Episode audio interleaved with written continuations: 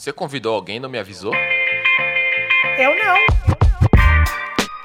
Cama, Peraí, mas ela vai falar de quê? mesa Filme, e trampo. Muito trampo. Música é meu trabalho. Não vai brigar não, né? ah, Lavar roupa suja no podcast não pode. trabalhar junto, tudo é bate-papo. Sejam bem-vindos. Salve, salve família, aqui quem fala é Rashid. Oiê, aqui é a Dani Rodrigues, bem-vindos ao Cama, Mesa e Trampo. Barato é o seguinte, a Dani e eu somos um casal, certo? A Miliana aí, certo? Nessa caminhada do rap da vida, nessa caminhada do romance, entendeu? E a gente resolveu transformar nossas resenhas aqui em um bate-papo, um podcast pra vocês, o nosso, nosso querido Cama, Mesa e Trampo. Vem com nós. E se você quer participar dessa conversa, manda seu e-mail para camamesetrampo.gmail.com e segue e interage com a gente nas redes sociais. É arroba camamesetrampo. Por lá você pode comentar episódios, mandar sugestões e falar o que mais tiver afim. Conta a sua história de vida, a gente lê tudo. Nossa, a- o, o jeito que a Dani leu agora foi muito profissional, né, mano? Dava, dava pra ser o Jornal Nacional, mano. Essa mina tá preparada para o estrelato, tio. Você é louco. E na, no- na última semana, né, o nosso último tema aí foi Conselhos Amorosos, volume 1. Volume 1 porque esse tema promete. Foi maior sucesso, todo mundo ficou aí falando, pessoal pedindo pra nós fazer o volume 2 e eu gostei, gostei, me senti um pouco, né, um, um cara sábio ali, um cara que tem uma sabedoria de relacionamentos, que pode dividir com vocês uma pequena parcela desse meu conhecimento imenso sobre este pedaço da vida, entendeu? A gente recebeu muitos feedbacks positivos sobre o episódio, pedindo o volume 2. Obrigado demais, família de coração, valeu sempre. Mas agora a gente vai esperar um pouquinho pra fazer um novo, né? Tem que deixar agora essa poeira baixar pra gente poder chegar chegante daquele jeito, quem sabe até com convidado, né? Olha! Que é uma coisa que a gente tá prometendo, a gente tá, tá igual. Minha mãe, ela ficava assim: se você passar de ano, eu vou te dar uma coisa no Natal. eu nunca soube que coisa era essa. Pode, pode ser que eu já ganhei, né? Às vezes era uma meia, uma cueca. ela nunca falou o que, que era. Eu sei que eu me esforçava. Enfim, né? Bora aí ler os e-mails então do episódio anterior. O Gabriel Gundim disse que precisa rolar o volume 2 e que ele vai estar aguardando ansiosamente. Ele brincou com o Rashid, porque o Rashid disse que estava se sentindo o hit, mas que estava mais para Ted Mosby. Eu acho que eu não peguei a referência, Gabriel. Explica pra gente depois. Explica, me explica essa piada, cara. Ele disse que eu sou o Renato Augusto dos Conselhos Amorosos. Que ele falou que eu, eu mando muito bem, olha só. E ele falou que eu preciso de um programa disso, mas não, não gosto dessa ideia, não. Gosto de falar de tudo quanto é coisa. Só disso eu não gosto, não. Tá vendo, Dani? Descobriu aí um novo talento aí na, na sua vida. Essa menina é talentosa demais. O Juliano mandou um e-mail aqui pra nós também. Já valeu de primeira aí, Juliano.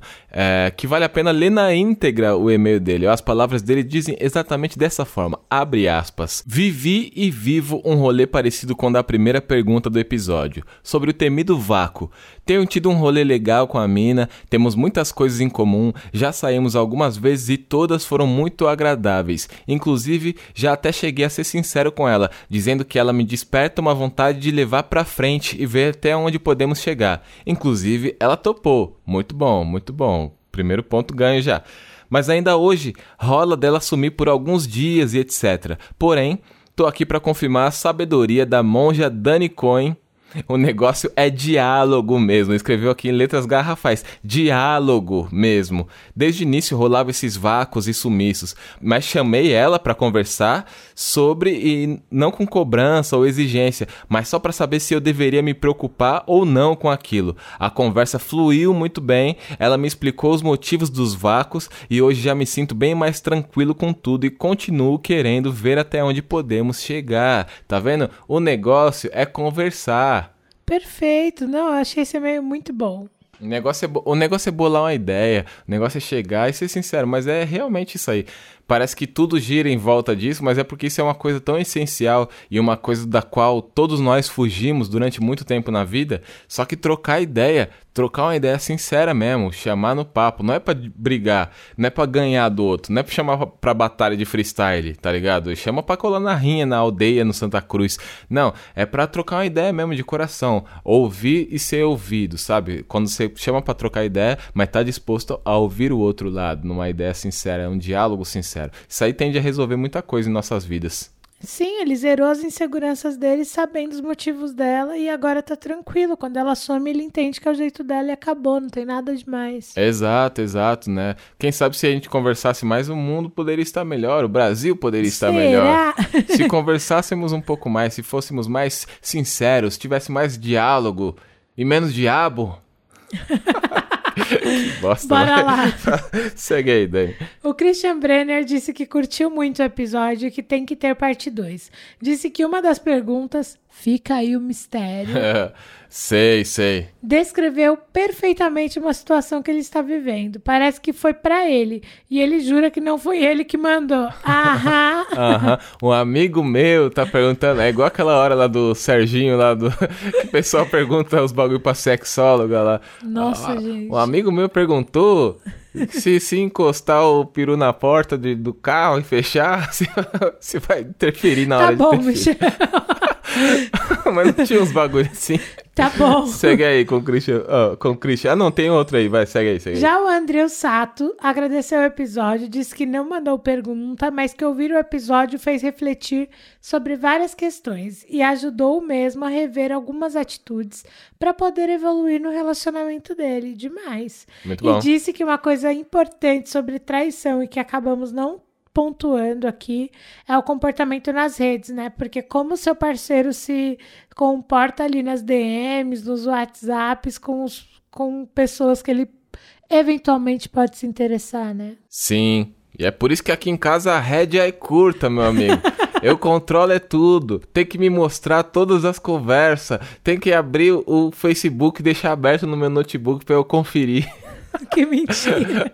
o pessoal acredita depois. Brincadeira, contém ironia. Bom, ainda teve e-mails agradecendo o episódio, pedindo parte 2 do L Dias, o próprio André Sato, é, o Lucas Gabriel e outros e outras. Obrigado, família. Va- Valeu todo mundo que mandou e-mail aí. Continue mandando seu e-mail. Você sabe quanto é importante pra nós. A gente tá aqui episódio após episódio ressaltando a importância da participação de vocês aqui, certo? Então manda e-mail lá pra camamesitrampo.gmail.com e continue interagindo lá nas redes sociais, arroba cama, mesa e trampo. Indica pros amigos também. E se você não gostou, indica pros inimigos. Vamos que vamos. Qual que é o tema de hoje, Daniela? Hoje vamos falar sobre a importância e o valor do erro. Bora. Depois do episódio sobre criatividade e projetos, em especial depois do episódio sobre culpa e perdão, a gente ficou conversando aqui sobre o erro.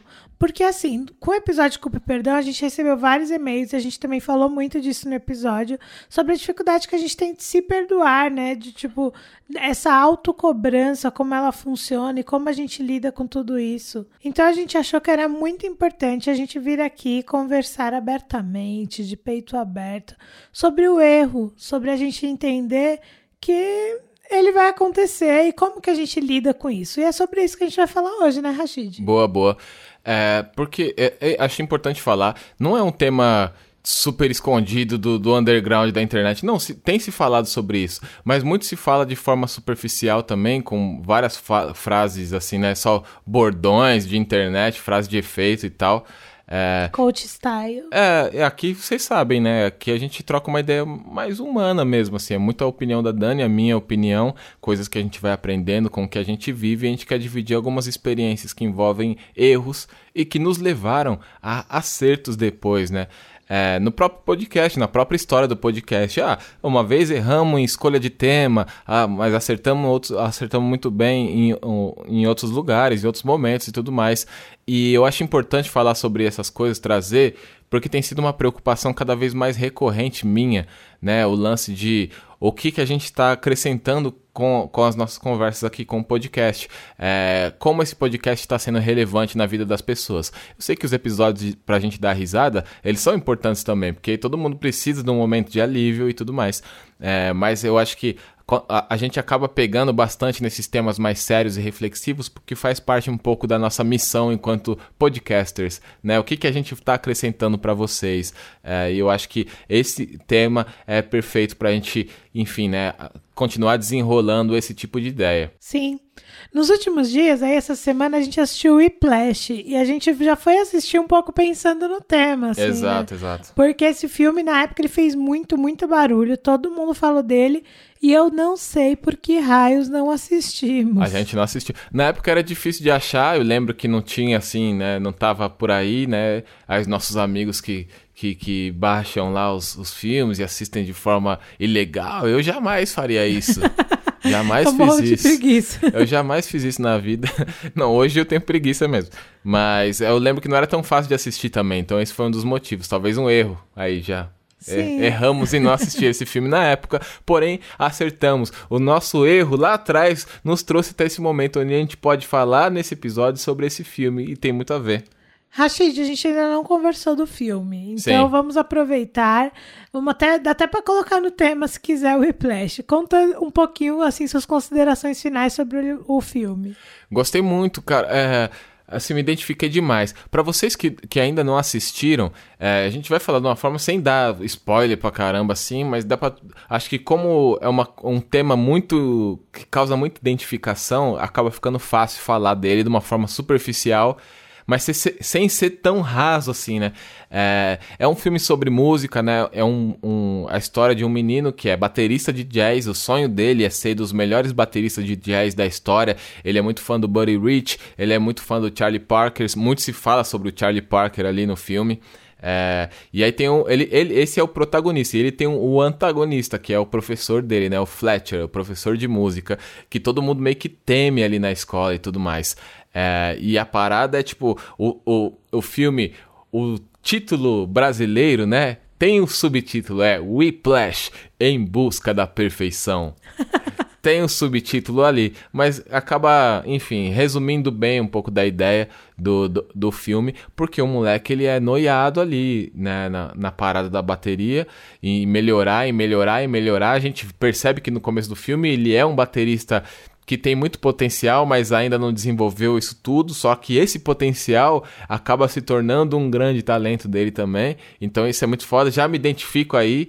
Me identifiquei com várias coisas. Essa visão dele, não, quero ser dos melhores, e ao mesmo tempo a frustração quando ele não consegue alcançar as coisas, o medo dele de não conseguir se tornar alguém no mundo do jazz é gritante e é um medo que todos os artistas com certeza se identificaram com aquele momento. Todos os artistas dividem desse mesmo temor, eu acredito, né?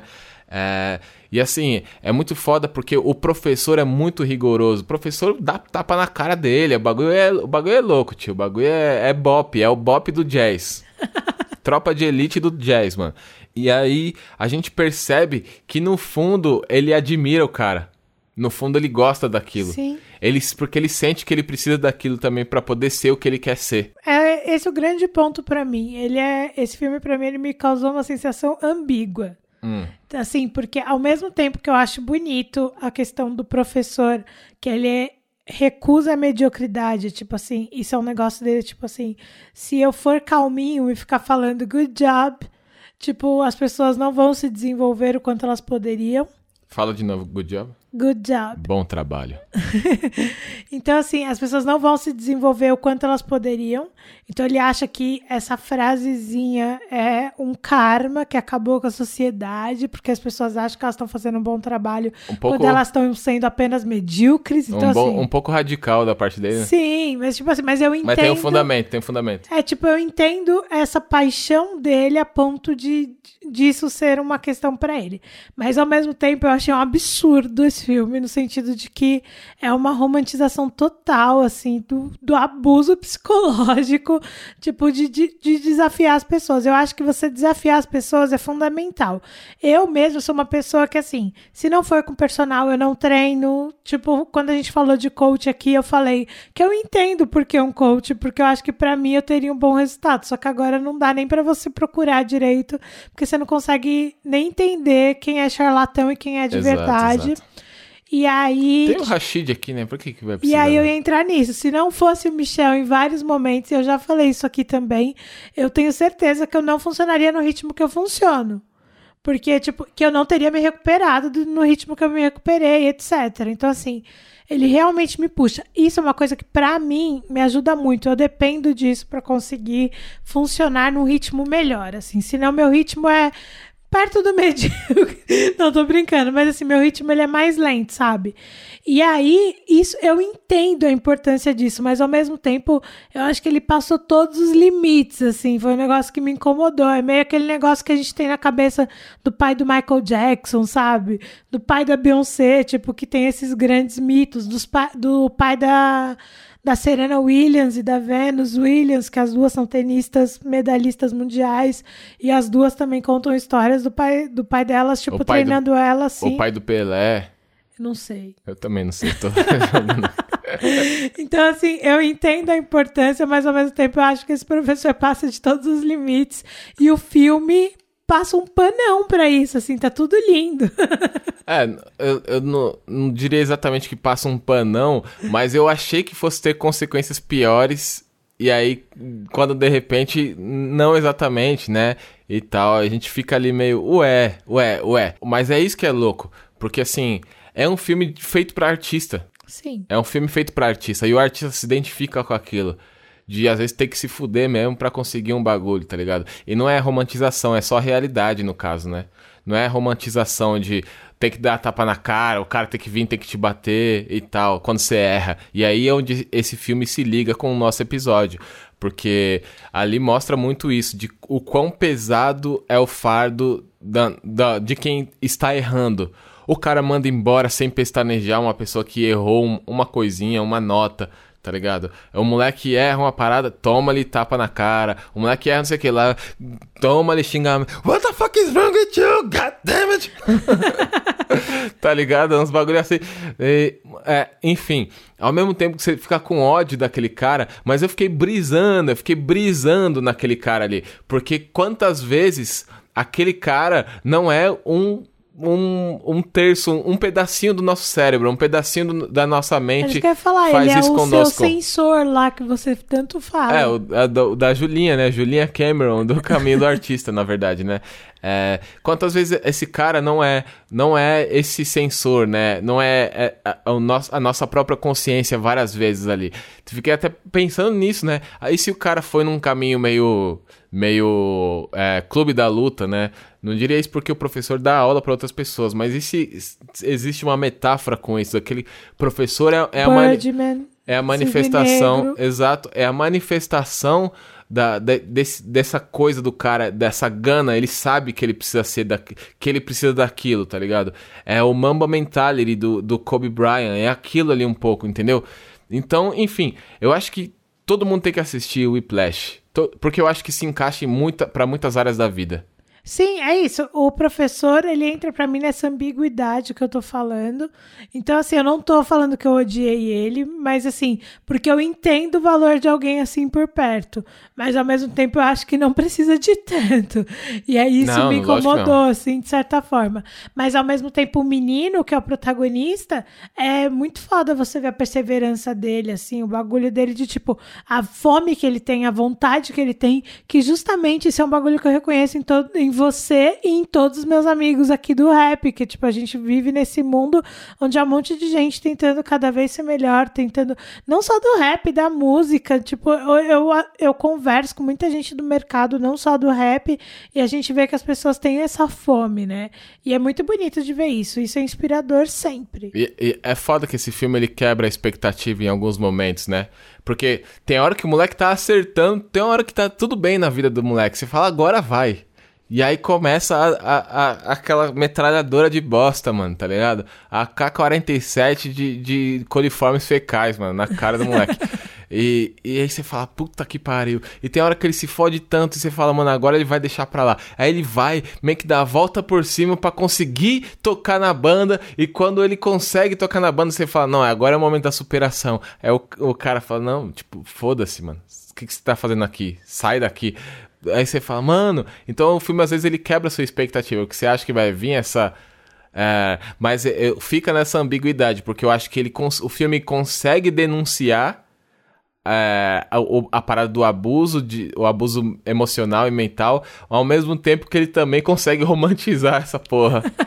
ele faz as duas coisas ao mesmo tempo, entendeu? Mas faz muito bem, faz muito bem. E quem vive algum tipo de realidade próxima daquilo ali, com certeza se identificou e tal. E aí vem, enfim, aí vem o, o ponto, né, de convergência com o tema de hoje, né? Porque ali a gente vê o quanto erro custa caro, mas também o quanto erro ajuda o moleque na caminhada dele também, tá ligado? O quanto o erro vai levando o moleque cada vez mais longe, ele vai errando, vai errando, vai errando, até a hora que ele começa a entender, até a hora que ele acerta, é, enfim. E é aqui que eu queria invocar o Rashid Dani Coates, entendeu?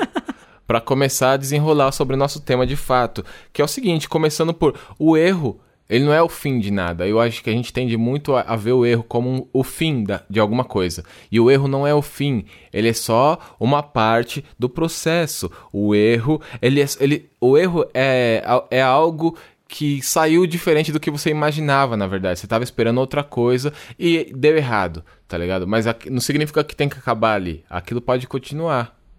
Com certeza.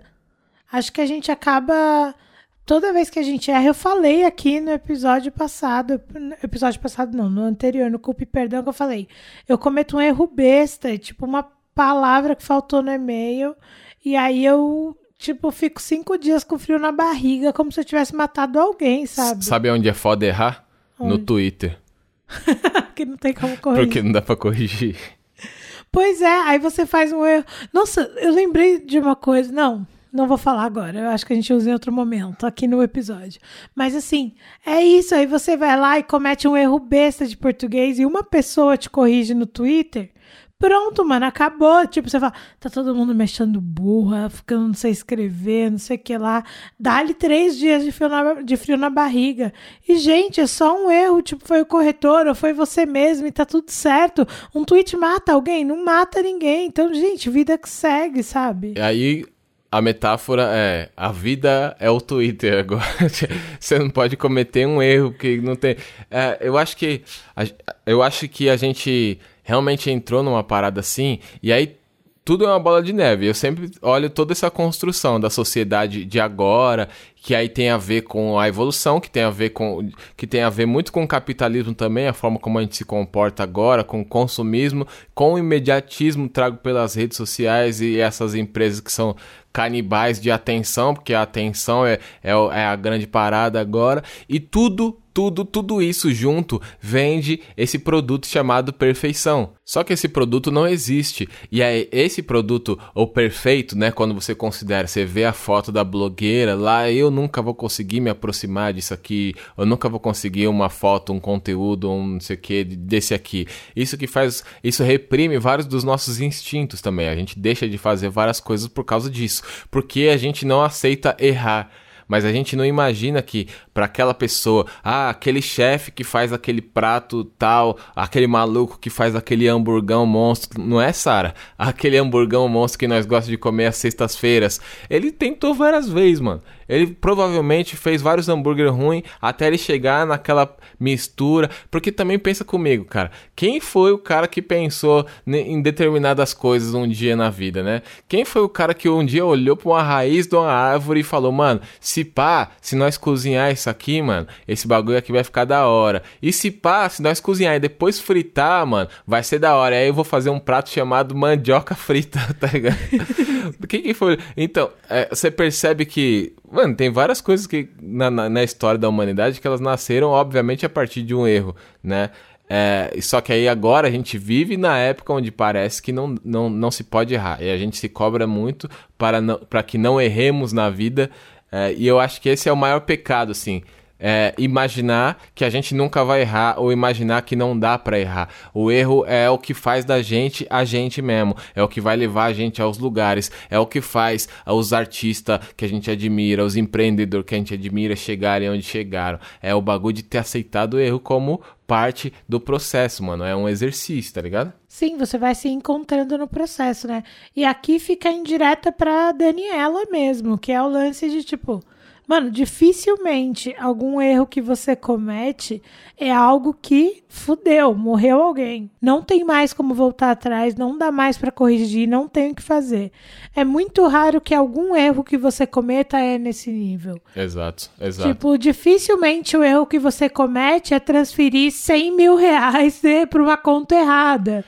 Se for, a minha conta é.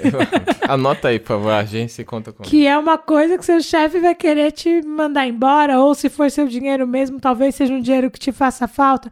Então, assim, dificilmente o erro é algo nesse nível. Então, tipo, por que, que a gente se cobra tanto, entendeu?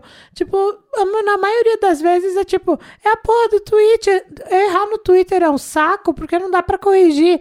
Mas, meu, tem uma porra do botão de deletar, deleta, escreve de novo corrigindo, entendeu? É Exatamente. tipo, tá ali. É que você não quer usar a ferramenta por alguma razão extra, é isso, assim. Então eu acho que a gente tem que, às vezes, botar a bola no chão. E eu falo isso, eu comecei falando, é uma indireta pra mim mesmo, porque eu erro muito nisso. De não entender que, tipo, calma, é só resolver, gente. É só fazer o que tem que fazer agora. Tipo, senão a gente fica louco, né? Tem uma fala do, do Karnal, eu aqui sempre citando Karnal e Cortella, mas tem uma, uma frase do, do Karnal que é, que é bem interessante, né? Que ele fala sobre existem os erros fatais e os erros não fatais. Um erro fatal a gente não discute, né? É fatal, aconteceu uma fatalidade por causa daquilo. Os erros não fatais a gente discute sim, a gente deve discutir, a gente deve refletir em cima deles, porque esses são os passos da vida, né? É, novamente vem o Rashid, é a condição humana, tá ligado? E aí, já pensando no bagulho que a Dani falou, e aí venho eu com as minhas citações, mas vem a frase chinesa do se você tem um problema que não tem solução, por que ficar com raiva? E se você tem um problema que tem solução, por que ficar com raiva? E eu adoro esse tipo de frase que provoca é, esses pensamentos, né? Na- que provoca reflexão, provoca, provoca um debate interno. Você fica ali com você mesmo, batendo o seu tic-teco, porque o bagulho te roubou a brisa, entendeu? É, e hoje eu tô muito nessa energia do tudo se resolve. Tudo a gente consegue resolver. Pode ser que a gente resolva alguma coisa não da forma que a gente gostaria que fosse. Exatamente. Mas tudo se resolve. Tudo se resolve. Putz, Rashid, tem que lançar a música dia 21 agora. Mas, putz, mano, o Jay-Z, o Kanye West e o Kendrick Lamar anunciaram o disco pra esse mesmo dia. Junto com a Beyoncé, Ivete Sangalo e a Anitta vão lançar um feat. O, o fim, o fim do mundo tá programado. Aí fudeu. Mas se não for isso, mano, Entendeu? Ah, beleza, não é o que a gente queria. Vamos adiar, vamos trocar ideia, vamos adiar, vamos fazer a estratégia. Por quê? É, é, tudo aquilo faz parte do seu plano. Talvez o erro aí seria ver que isso vai acontecer e que vo- você, o Rashid, vai ser engolido por esses nomes. Né, na imprensa e tal, não vai conseguir chamar atenção e permitir que isso aconteça. Aí tá um erro. Sim. Entendeu? Então você. E coisa que eu já fiz, coisa que eu já permiti que acontecesse algumas outras vezes. Então, é, aí você observa é, a que você ia, ia errar, vamos dizer assim, e você evita, você retira aquele erro do seu caminho. Mas, e aí você consegue resolver com reflexão, você consegue resolver pensando, raciocinando em cima daquela situação. Hoje eu tô muito assim, direto. É, esses dias o Pedro, que trabalha com a gente aqui na, na Foco na Missão, mandou um salve, falou: "Pô, Mano, tô gostando muito dessas suas ideias que você tem dado, de que tudo a gente consegue resolver com calma e com conversa. De fato, é uma nova fase na qual eu tô tentando entrar também, porque eu já me irritei muito fácil com muitas coisas e eu tô buscando isso mesmo. Eu tô buscando ser uma pessoa diferente. É o, é o Rashid adulto, ele tem que oferecer alguma coisa adulta, né? É o Rashid pensador, ele tem que oferecer alguma coisa da razão, né? Porque que- do que adianta tanto pensar, pensar, pensar, querer, querer ser um pensador, consumir tanto conteúdo interessante e estourar na primeira coisa que acontece na sua vida. Se você não coloca nada disso em prática, o erro tá aí. Nossa, eu sou muito calma com o universo à minha volta. Comigo é Menos comigo. mentiroso. Quando o Michel fica nervoso, eu esqueço o problema. Eu só fico, eu viro um calmante. Eu só fico assim, calma, amor, não precisa disso, relaxa, a gente vai resolver. É isso. Isso passa a ser a coisa mais importante. Tem que- você tem que virar, mano. Sabe que você tem que virar aquela pessoa do ó meu lanche, mano. A treta tá rolando, você só tá assim, ó meu lanche. Ô, meu hot dog! Se derrubar meu lanche. Tem um outro que é o cara mais nervoso, o cara vendedor de paçoca, tá rolando a treta, o bagulho vem pra cima dele. Ó minha paçoca, filho da puta! Acho que eu sou mais isso aí, normalmente. E o mano, o mano lá do. Que tava tendo aquele bagulho, foi em Araçatuba agora. Foi. E o mano lá, ô hot dog não fecha não, mano, meu hot dog aí. Ô, mano, os caras assaltando o bagulho, sei lá, mano, de a bazuca, mano, parecendo um Warzone. O maluco, ô, não fecha não, mano, só meu hot dog. Muito boa a tranquilidade das pessoas. É, mas falando disso tudo, eu que, agora, por favor, nos fale aquela história, eu queria saber da história pessoal que você percebeu os erros e tal, ou que o erro te trouxe a um acerto depois, no futuro, enfim. Olha, eu sou, eu já falei disso aqui também, que eu fico buscando ferramentas para me organizar, e a verdade é que a minha adaptação ela é bem ruim com as ferramentas. E aí a gente já tinha decidido que tudo tinha que estar na agenda, tudo tinha que estar organizado, sei que lá. Não, beleza, tudo vai estar na agenda. É, isso no começo, né, né? Porque É, não, isso faz muito tempo, Ah, gente. Tipo, eu vou vale. falar os shows que eram, vocês vão entender. E aí, um belo dia, eu tô no escritório bem bonita, toco o telefone, resolvi tudo, resolvi tudo de um show, assim. Resolvi passagem de som, resolvi não sei o que, resolvi não sei o que lá. Um show que já tava fechado, tudo certo. Resolvi passagem de som, resolvi a parte técnica, nananana. desliguei o telefone e ligou a outra contratante. Não, Dani, tudo bem? Pra gente falar da passagem de som, não sei o que, não sei o que. Eu falei, ah, legal. nanana. Puta que pariu, os dois shows eram no mesmo dia. Eu tinha A- fechado. até aí tudo normal, se eu fosse o, o cara do funk, mas a, a questão era o quê? Um show era em São Paulo, na áudio. E o outro show era em Araraquara. Vocês já foram pra Araraquara? Quantas horas de viagem até Araraquara? Seis horinhas de van, meus amigos. Como é que Araraquara é tão longe assim, hein, mano? Caralho, mano. Não, detalhe, minha equipe já ia estar em Araraquara. Eu tinha fechado pra todo mundo ir um dia antes. Só ia no dia Rashid e Merchan. Tipo, mano, eu não sei de onde eu tirei isso. Aí, né, liga pro evento 1. Oi, tudo bem, querido? Seguinte, não dá. Nossa, Dani. E era um evento que tinha o da áudio. Era alguma coisa de um concurso que teve de bandas de rap. E aí ia ter esses shows das bandas que estavam finalistas. E a gente ia encerrar a noite. Então não dava pra mudar. Era algo que estava marcado há muito tempo. Tinha patrocínio, não sei o que lá. E o outro era no Sesc em Araraquara. Ele liga pro Sesc, né? Nossa, deu, deu brecha com o Sesc ainda. O Sesc tão gente boa com nós. Tão gente boa. Mas eu liguei de novo. Oi, querida, tudo bem? Aí expliquei a situação pra ela. Falei, fiz uma cagada, eu não consigo resolver o daqui. Será que a gente consegue resolver o daí? Ela falou, olha, Dani, eu não sei, mas eu vou tentar. Aí demorou, sei lá, umas três horas. Ela voltou e trocou a gente com uma outra atração. Tipo, mudou a gente de fim de semana. Mas tudo isso poderia ter sido evitado como, Daniela? Era só na hora que fechou o primeiro show. Tipo, eu não coloquei nenhum dos dois na agenda. Era só na hora que fechou o primeiro show você pegar e abrir a porra da agenda e colocar. Tá? Era 8 de setembro, era alguma coisa assim. Cara, nossos pais têm aqueles calendários, desde quando a gente nasceu, você vê um calendário lá na cozinha da sua casa, aquele calendário que sua mãe pega no mercado todo final de ano.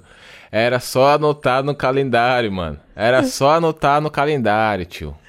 Nossa, foi muito tipo, graças a Deus é tudo certo, mas olha a cagada. E aí, tipo assim, a gente se coloca numa posição ruim, porque nisso eu tava falando com um contratante grande que tinha patrocinadores, não sei o que lá, e a gente sai de responsável, não importa que eu corrigi. Mas, tipo, sai como desorganização, né? E aí depois eu tive que ligar no Sesc. Quem trabalha com música sabe. Tipo, se tem um lugar que cobra organização e que é organizado, que tudo tá resolvido, é o Sesc. Inclusive, esse show tá lá no YouTube até hoje, né? A gente gravou ele. É Ele tá verdade. disponibilizado lá. Mas assim, gente, foi frio na barriga, choro, grito, bronca. Aí liguei pro Rashid e falei, fiz uma merda. Aí o que, que você fez? Quando eu falei, ele, puta que pariu! O que, que eu fiz? God damn it, what the fuck is wrong with you? e aí, tipo, a gente conseguiu resolver. Graças a Deus. Aí falando em Twitch, né, Dani? Teve, teve uma fatídica vez, uma fatídica vez que. Nossa, fui escrever alguma coisa, isso é mil anos atrás também, quando dá muita importância pra isso. A real é que nós tá usando esse bagulho de tweet aqui como uma metáfora, viu, família? A gente quer que se lasque, quer que se foda mesmo. Primeiro eu quero que se foda, depois eu quero que se dane, aí é uma da rima que te deixa no tatame, já diria o espião, rua de baixo, certo? Mas teve uma vez que eu fui postar alguma coisa sobre sabotagem, e aí, isso aí uns 10 anos atrás. E aí, o corretor, obviamente, né? no- o corretor não sabe o que é o sabotagem. E daí trocou pra sabotagem. Hoje até daria certo porque eu tenho corretor inglês e português também. Então ele entenderia sabotagem porque como se fosse uma palavra em inglês. Aí o corretor mudou pra sabotagem, né? E eu, enfim, postei ali sem nem ver. Aí o pessoal começou a me zoar depois, falando que eu não manjava de rap, que eu chamava sabotagem de sabotagem. Mano, mas já, já me aconteceu tanta pataquada nos últimos anos aí, tá ligado? Com as pessoas aí, vocês vêm me falar isso por causa de uma letra M ali que saiu por causa do corretor, meu amigo. Enfim, eu lembro que na época o pessoal começou a pesar muito na minha no Twitter e eu fiquei bolado na época.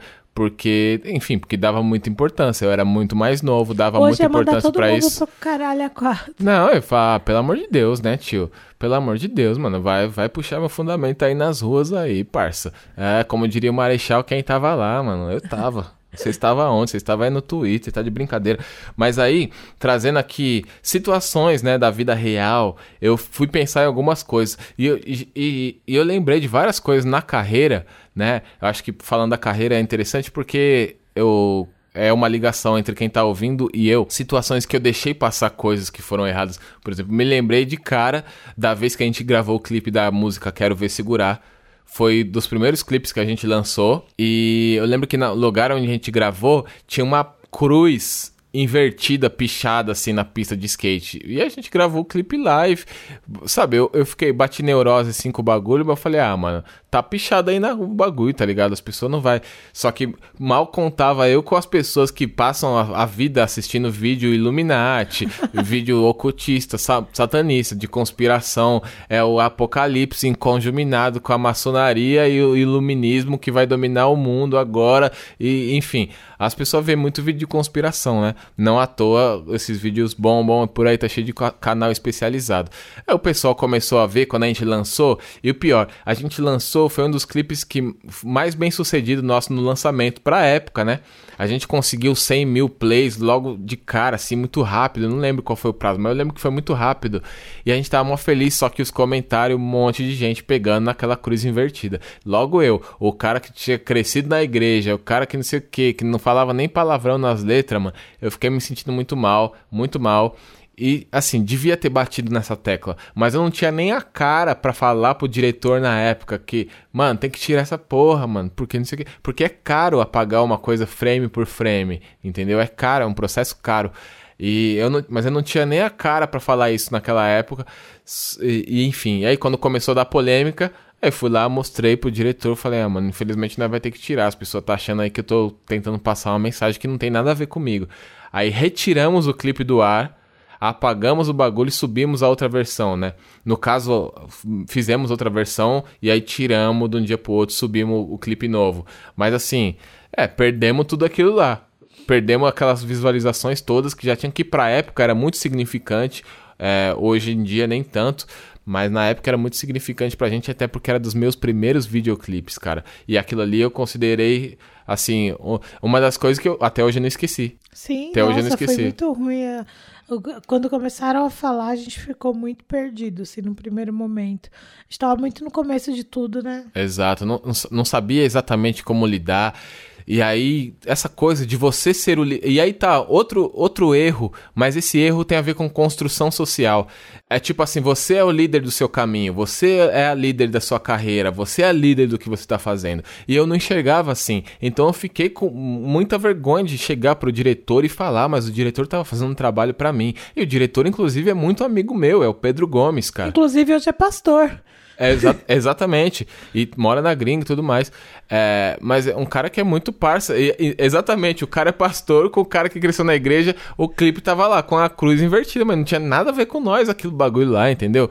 É, enfim, bateu neurose nas pessoas também. Ah, mas também é assim. Ho- ho- Hoje, hoje em dia, primeiro a gente não deixaria passar, porque a gente é muito mais, muito mais é, detalhista na- e minucioso nas nossas escolhas, nos nossos trabalhos e e tudo mais. Acredito que não deixaríamos passar, a não ser que passe assim, a gente, né, vacile muito ou ache que não tem problema e depois vire um problema.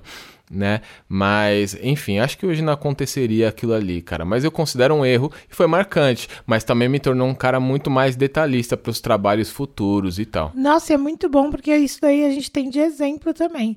Toda vez que a gente vai lançar um clipe que o diretor coloca alguma coisa assim que a gente não gosta, a gente fala, não, tem que tirar isso.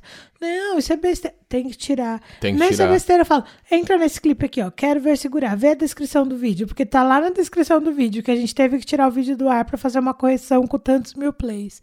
Aí eu falei, foi isso que a gente fez. Se começarem a falar, eu vou tirar do ar. Exato, exato. Foi, é, é, foi uma coisa que virou um aprendizado para a vida, né? Talvez a gente não precisasse passar por aquilo ali, mas, enfim, foi um erro. É, e é isso aí, aprendemos com aquilo, aprendemos, a partir daí nunca mais deixamos passar nada. Tem outras coisinhas também, né? Ah, eu já considero que errei algumas vezes em escolha de single para lançamento, errei, em, ah, enfim, em escolha de alguma coisa, ah, vai fazer aqui, vai fazer não sei o que, errei em escolha às vezes de, de diretor, ah, tem várias coisas assim que a gente vai aprendendo de fato, porque quando se trata do seu plano, do seu objetivo, você tem que usar o erro para isso mesmo, tá ligado? Você descobriu, não dá certo assim. Eu, na próxima você não faz, não abre exceção, cara. Não dá certo. Você aprendeu que não dá certo, então não abre exceção. Senão vai acontecer o quê? Não vai dar certo de novo. E aí, fora os bagulho de errar letra, né? Já errei letra muitas vezes, né? Às vezes você erra letra porque você. Não porque você errou, mas porque deu aquela embananada na língua, assim, né? A dicção falhou, aí embolou uma palavra com a outra, aí dá aquela, aquele tropeço. Às vezes você erra porque você esquece alguma coisa. Já aconteceu também. É, às vezes, você, enfim, você erra porque você tá moscando, prestando atenção em outro bagulho quando você tá cantando, ca- tá cantando no automático. É, mas aí teve uma vez que eu errei, isso aí também ficou marcado, e já foi mais recentemente aí, acho que foi em 2019.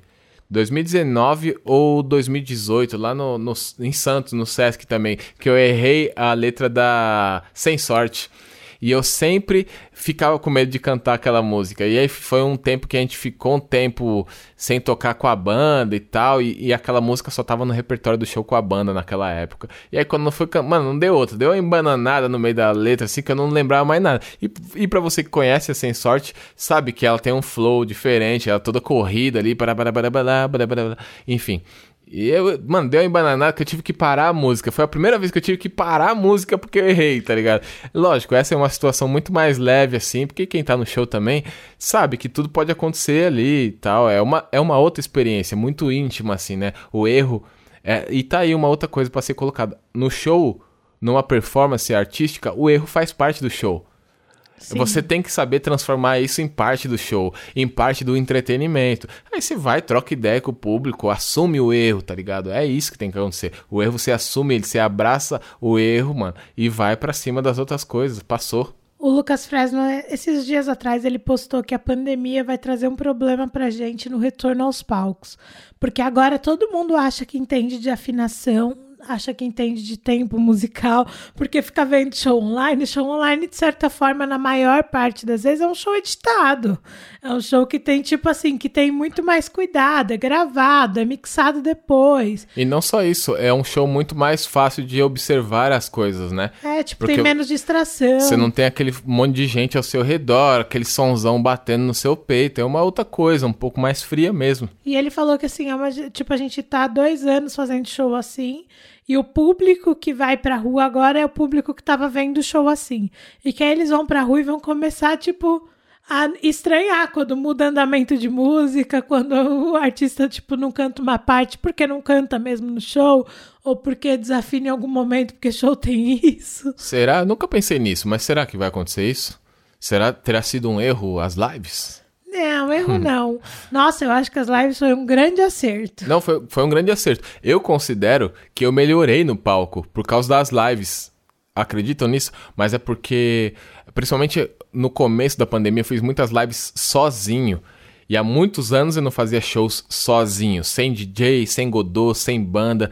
E eu acredito que essas lives sozinho me serviram muito como um estudo de de como eu me comportar e como eu, solo, me tornar um, um- um- uma Showman. peça. É, um- uma peça de entretenimento melhor, um showman melhor, um performance melhor, tá ligado? Porque não tem outras pessoas comigo aqui. Então eu acho que, pra, pra mim, as lives me deixaram melhor de palco. É claro que depende da live. Já teve live que eu fiz que eu me senti extremamente desconfortável no ambiente, assim, uma coisa meio fria. E já teve live que a gente foi fazer que eu me senti extremamente confortável. Mano, tô em casa aqui, o bagulho é nosso, tá ligado? Vamos pôr esse bagulho no chão.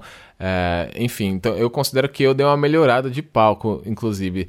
Mas vamos ver, depois vocês vão tirar a prova real quando a gente voltar pra estrada. Se Deus quiser. Que seja logo! Que seja logo. Eu queria trazer aqui uma- umas frases aqui pra gente também pensar, né? Porque tem uma, uma frase de um cara chamado Ken Robinson, que é a seguinte: Se você não está preparado pra errar, você jamais terá uma ideia original. Sim.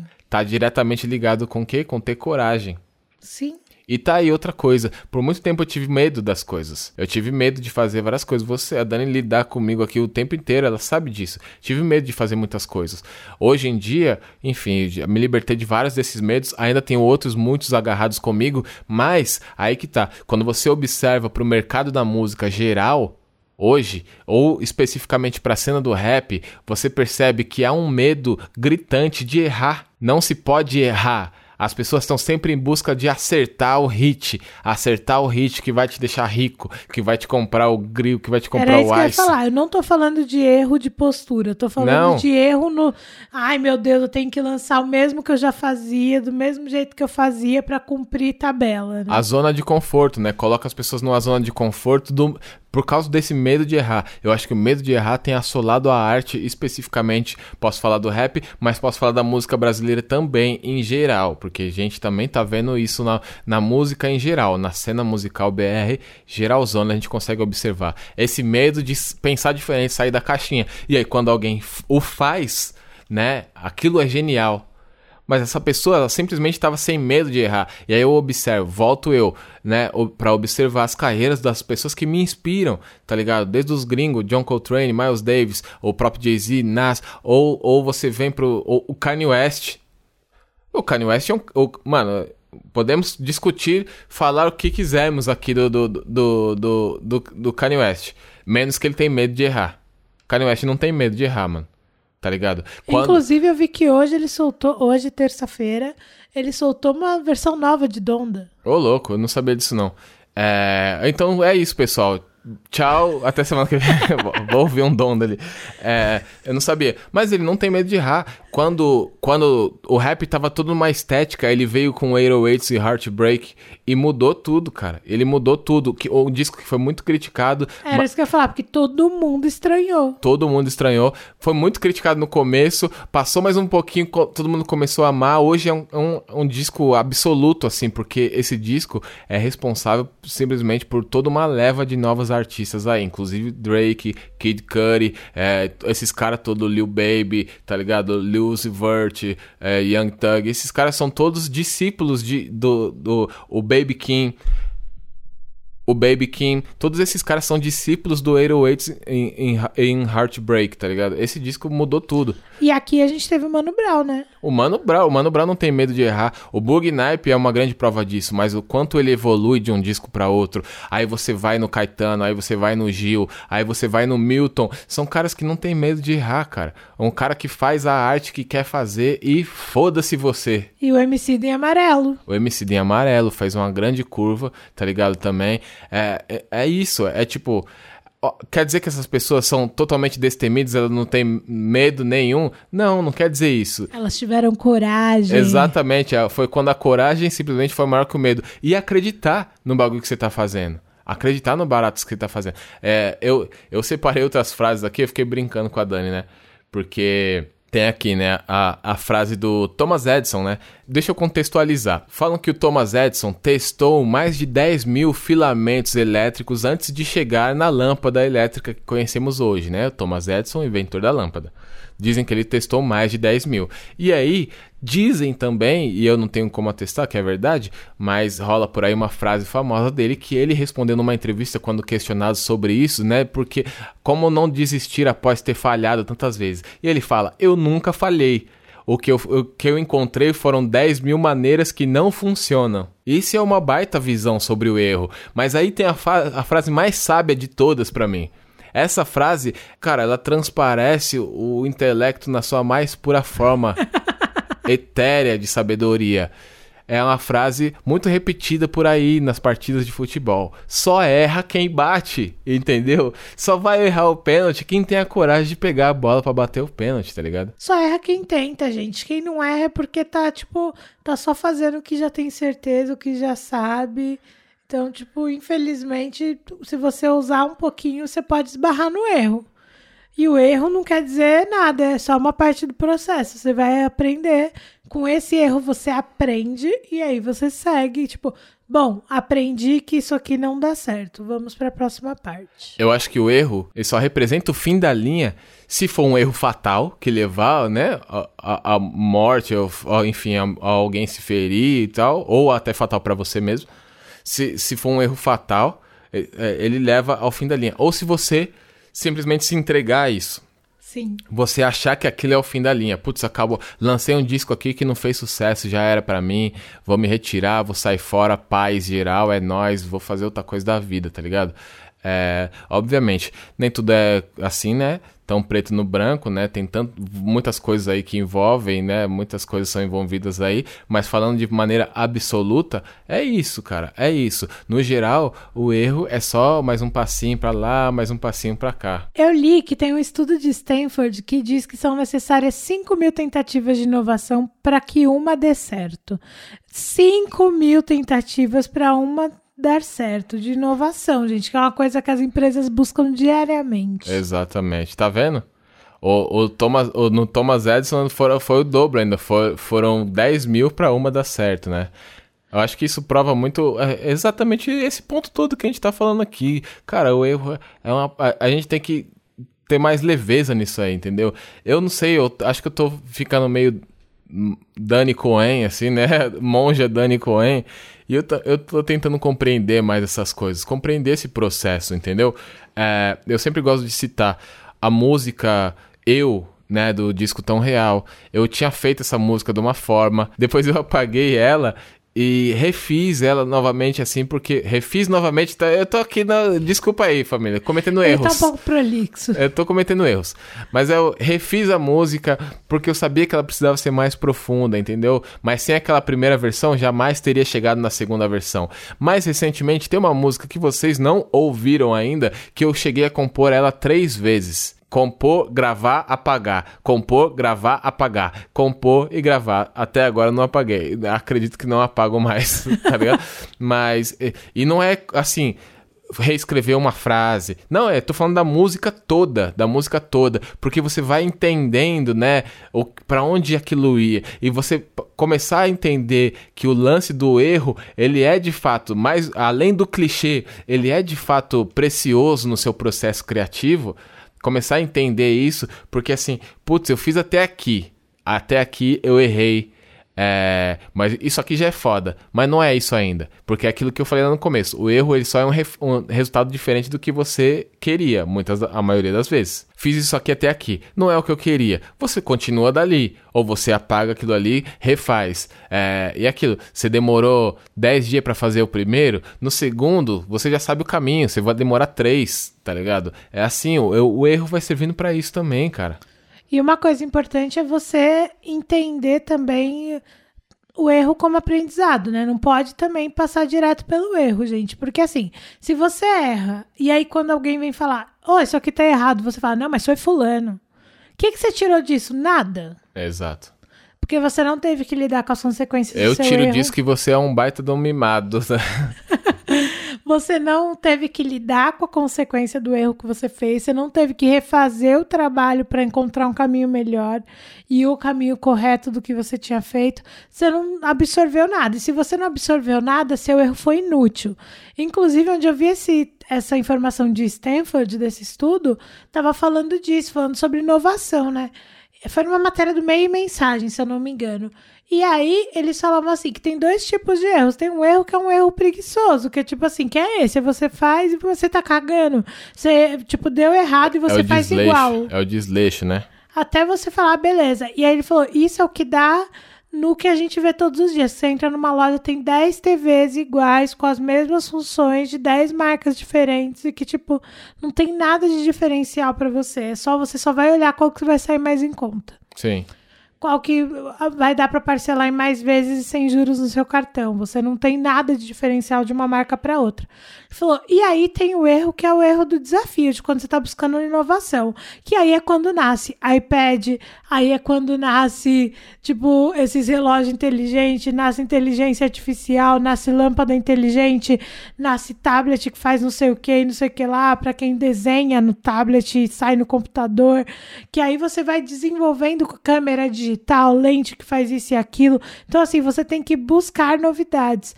Eu acho que a gente tá numa fase do erro preguiçoso, por exemplo, nos telefones celulares. Os smartphones, eu acho que eles chegaram muito perto do, do máximo deles por enquanto, né? Do momento, né? É possível que sim. Eu acho que daqui a uns anos vai ter grande evolução, mas eu acho que não tão cedo. E o que acontece é que se você pegar o top de linha da Samsung, o top de linha da Apple, o top de linha da Xiaomi, o top de linha da Motorola, eles vão ser equivalentes. Vai ter uma coisinha ou outra que vai mudar. Muito provavelmente, né? A, a grande preocupação é, é câmera, né, hoje em dia, né? Grande preocupação é câmera. É, a câmera tem que ser a mais foda e tem que ter caber bastante foto, né? É tipo isso, tem que ter memória pra caber. O, o que indica o quão, né, o quão apegado à estética e à, à imagem ao visual estamos nos tornando, né? É, isso, bom. isso é uma coisa aí para se discutir em um determinado momento e tal. Mas de fato, é, é isso, né? Essas grandes inovações que a gente viu durante muito tempo na tecnologia, foi quantos erros, né, não ocorreram até chegar ali. E aí eu, eu lembro também de outra música, né, que é a Se Tudo Der Errado Amanhã. É, que já tá aí, né? Já tá no título aí explícito. E pra quem não sabe por que eu escrevi essa música, é, se você não ouviu, confira lá nesse Tudo de Errado Amanhã, uma excelente música do Rashid com participação da Ellen Oléria, produção do DJ Du. Mas pra quem já ouviu, eu escrevi esse som pensando justamente no que me fez começar a fazer o que faço, né? É, por que, que eu estou. Por que, que eu, eu faço isso aqui? Eu faço isso aqui por fama, eu faço isso aqui por dinheiro, eu faço isso aqui necessariamente para estar onde eu estou, ou para estar onde eu vou estar daqui um ano, dois anos, dez anos. É, ou eu comecei pelo impulso, da, da- o impulso artístico, né? Que me fez tentar e errar tantas vezes, mas acertar tantas outras, né? E, e a- basicamente o lance é sobre se tudo der errado amanhã, se tudo que eu fiz até aqui ruir amanhã, se depois de amanhã ainda estaremos aqui. Tá ligado? Então isso diz muito sobre o porquê que você começou a fazer as coisas. E aí que tá. Se você sabe o propósito, se você tem uma visão objetiva, nítida, é, é, translúcida do, do seu. Translúcida, não sei se cabe aí, não, tá? Desculpa, mas vai que vai. É, se você tem uma visão objetiva do seu. Do, do- da sua meta, do seu propósito de vida, você vai perceber que o erro é uma coisa comum. O Você erro. vai falar, errei, vou pra próxima. Exatamente. O erro vai ser só mais um passo, mais uma terça-feira à tarde na sua vida, tá ligado?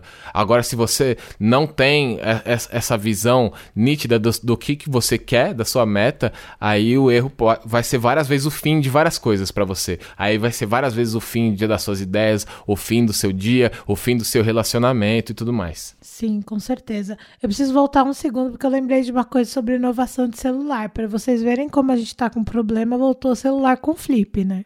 Celular com- não. É, é, i- exatamente, é uma, ino- uma inovação que, a- ao meu ver, não faz nem sentido. Por que, que a gente precisa de um celular que dobra a tela e fica uma marca na tela ali, tá ligado? Enfim, né? Mas. Tô, Whatever. tô falando aqui, né? Mas, né? Se quiser patrocinar nós também, que nós fala bem. Jamais cometerei este erro de não deixar essa porta aberta. É, mas aí, antes só da gente partir para as ideias finais aqui, pro resumo do, do, do debate, é, mas a gente falou muito do erro no, no, bagulho criativo, né? Projetos, trabalhos e tudo mais. Mas no, na parte do trampo. Mas e quando é na parte do cama e mesa, né? Quando você erra com alguém? Eu não tenho problema nenhum em pedir desculpa. Sério. Sério? Sério. Eu tô esperando as desculpas. Ah, tá. Mano, não é. Tipo assim, no trabalho, na vida, na, na, tipo, errei. Eu falo, putz, desculpa, caguei. Desculpa, fiz merda. Tipo, eu não tenho problema nenhum com isso. É sério. Tipo, gente, meu ego, é, essa coisa aí, é tipo, foi embora faz muito tempo nesse sentido, sabe? Mas é porque você vai entendendo que não tem porquê. É um negócio de. É melhor ser feliz do que ter razão. Assim, várias vezes é tipo, mano, eu vou ficar brigando aqui, me defendendo, bagulho. Errei. Às vezes eu falo, às vezes você tá, tipo, ainda sentindo. Você fala, putz, eu errei por causa disso, disso, daquilo. Me desculpa, mas é porque eu tava pensando de tal e tal forma. Eu errei por sua causa. Não, não é assim. Pelo amor de Deus. Não, não é, não é. Mas assim, tipo, eu não tenho problema nenhum em falar, ô, oh, fiz uma merda aqui, desculpa aí, já resolvi, tá aqui a resposta. Sim. Tá aqui a solução. Eu faço o que eu tenho que fazer. Porque assim, gente, também tem uma coisa que eu aprendi e aí vem a ver com o processo que eu passei nos últimos dois, três anos. Então, tipo assim, mano, tem coisa tão maior, sacou? Tipo, eu não perco mais meu tempo com coisa muito pequena, porque não dá, é tipo, não pode, a gente às vezes perde muito tempo, perde muita energia. Não vale, né? É, tipo, não vale, sabe? Perde relacionamento, perde conexão com pessoas que a gente gosta para não falar um desculpa, fiz merda. E aí que tá, existe uma grande dificuldade. É, talvez a, a, a, mesma dificuldade que a gente tem para se perdoar, a gente tem, né? Na, na verdade, se perdoar é mais difícil, né? A gente já chegou a essa conclusão no outro episódio. Mas essa coisa de assumir que está errado, se colocar na posição de quem está errado, é complicado. Justamente que a gente não quer errar nem a pau, justa, e a gente fica ali fugindo dessa dessa responsabilidade, mano. Mas isso é amadurecimento, cara. Amadurecimento, principalmente no relacionamento, principalmente entre família, entre amigos, mas no trampo também. E aí no trampo, agora eu não tô falando do seu do que você do trabalho que você exerce, estou falando da relação com as pessoas, né, no ambiente, em sociedade, tá ligado? Eu acho que a gente tem que aprender isso, assumir que a gente erra, que a gente pode errar, que a gente já errou, que a gente vai errar ainda e aprender a pedir desculpa, aprender a trocar ideia, porque isso muda tudo. E eu acho que também tem um bagulho assim quando você perde desculpa, é, é igual quando você aprende a falar não para as coisas que você não quer fazer. Por muito tempo você fala sim para tudo e só se fode. Até o dia que você entende que toda vez que você tá falando um sim para alguma coisa que você não quer fazer, você tá falando vários nãos para coisas que você poderia estar fazendo, que você gostaria de fazer, né? Então a gente demora para aprender isso também, que é um erro. Mas quando você aprende a falar não, é libertador. E quando você aprende a pedir desculpa, é libertador. E eu acho que cria até outra camada de confiança, assim, dá até uma gordurinha a mais na confiança de um relacionamento. E o relacionamento não necessariamente romântico, mas um relacionamento em, em, entre sociedade mesmo, tá ligado? Acho que dá uma camada a mais de confiança. Pô, aquela pessoa chegou em mim e assumiu que errou, pediu desculpa, cara. Isso é um baita gesto, entendeu? É um gesto de humildade, mas mas é um gesto que engrandece você também. Também não vai sair por aí só pelo ego pedindo desculpa, porque não, agora eu sou superior, eu vou pedir. Não é isso, aí você tá entendendo tudo errado. mas eu acho que se colocar no, no papel de quem errou e aprender a se desculpar pelos seus erros é essencial para nossa evolução, aqui já enquanto ser humano, mas na área profissional também. Perfeito, acho que é isso, acho que encerramos, não? Encerramos? Encerramos. Palmas para essas duas mentes brilhantes que estão, estão para ser descobertas pela NASA, né? Estudadas, né? Daniela Rodrigues e Rachidão da Massa. Vamos que vamos. Vamos para as dicas da semana então, né? Sua dica da semana, Daniela, por favor, mande. Gente, tinha planejado outra coisa, mas eu vou deixar pra semana que vem. E aí, por causa do episódio, eu lembrei, inclusive citei no meio do episódio, mas eu estou aqui para reforçar para vocês assistirem Cisne Negro, e Birdman. Sim, muito Mano, bons. os dois filmes são muito bons. E vocês vão, se vocês assistirem os dois, vocês vão entender por que, que eu tô indicando os dois. Exato. Na época que eu assisti, eu fiquei com uma sensação de que eles são, tipo, a versão feminina e masculina da mesma ideia. Só que são em cenários e situações completamente diferentes, mas é, tipo, a mesma energia. E os filmes eles falam muito tipo dessa busca pela perfeição assim, desenfreada.